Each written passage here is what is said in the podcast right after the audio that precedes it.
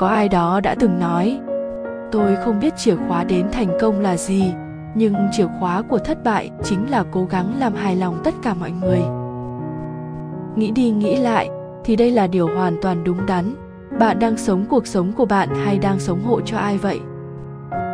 Cuốn sách đã từng làm mưa làm gió trên thị trường xuất bản là cuốn chỉ cần bạn sống tốt, trời xanh tự khắc an bài, có nói, chỉ cần việc bạn làm không trái với lòng không đi ngược luân thường đạo lý, không cướp giật thứ gì của ai, thì cứ ngẩng cao đầu, hiên ngang mà sống.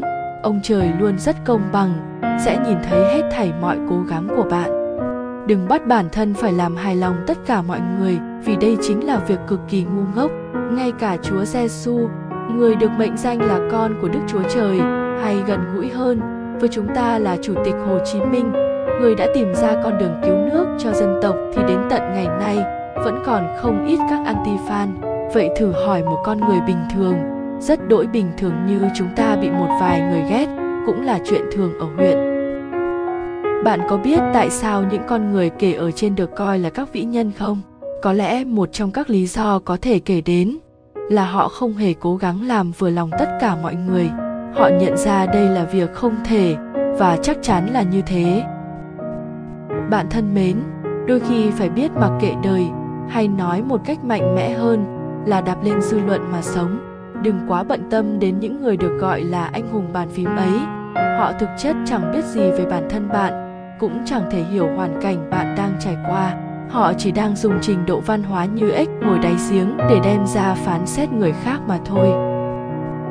Tại sao bạn lại phải lãng phí thời gian quý báu của cuộc đời cho những người rất đỗi lãng xẹt đó?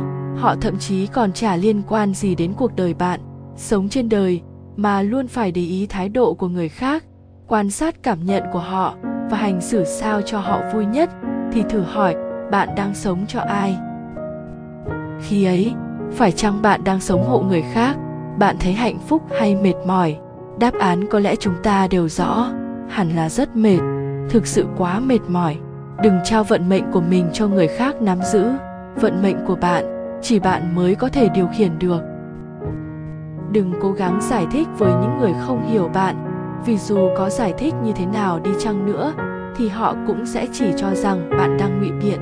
Người thực lòng yêu quý bạn thì sẽ chẳng cần phải giải thích điều gì hết. Họ vẫn tin tưởng bạn như những ngày đầu tiên. Trên đời này có những việc không cần nhất thiết phải tìm ra nguyên nhân. Biết nhiều quá cũng chưa chắc đã sướng.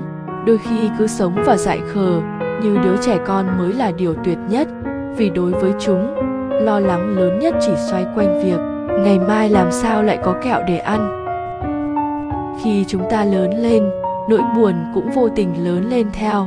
Nhưng buồn cho những việc nào thì bạn có thể chọn lựa, tuyệt đối không được buồn, vì chưa thể làm hài lòng tất cả mọi người, nếu bạn không muốn sống chung với nó cả đời.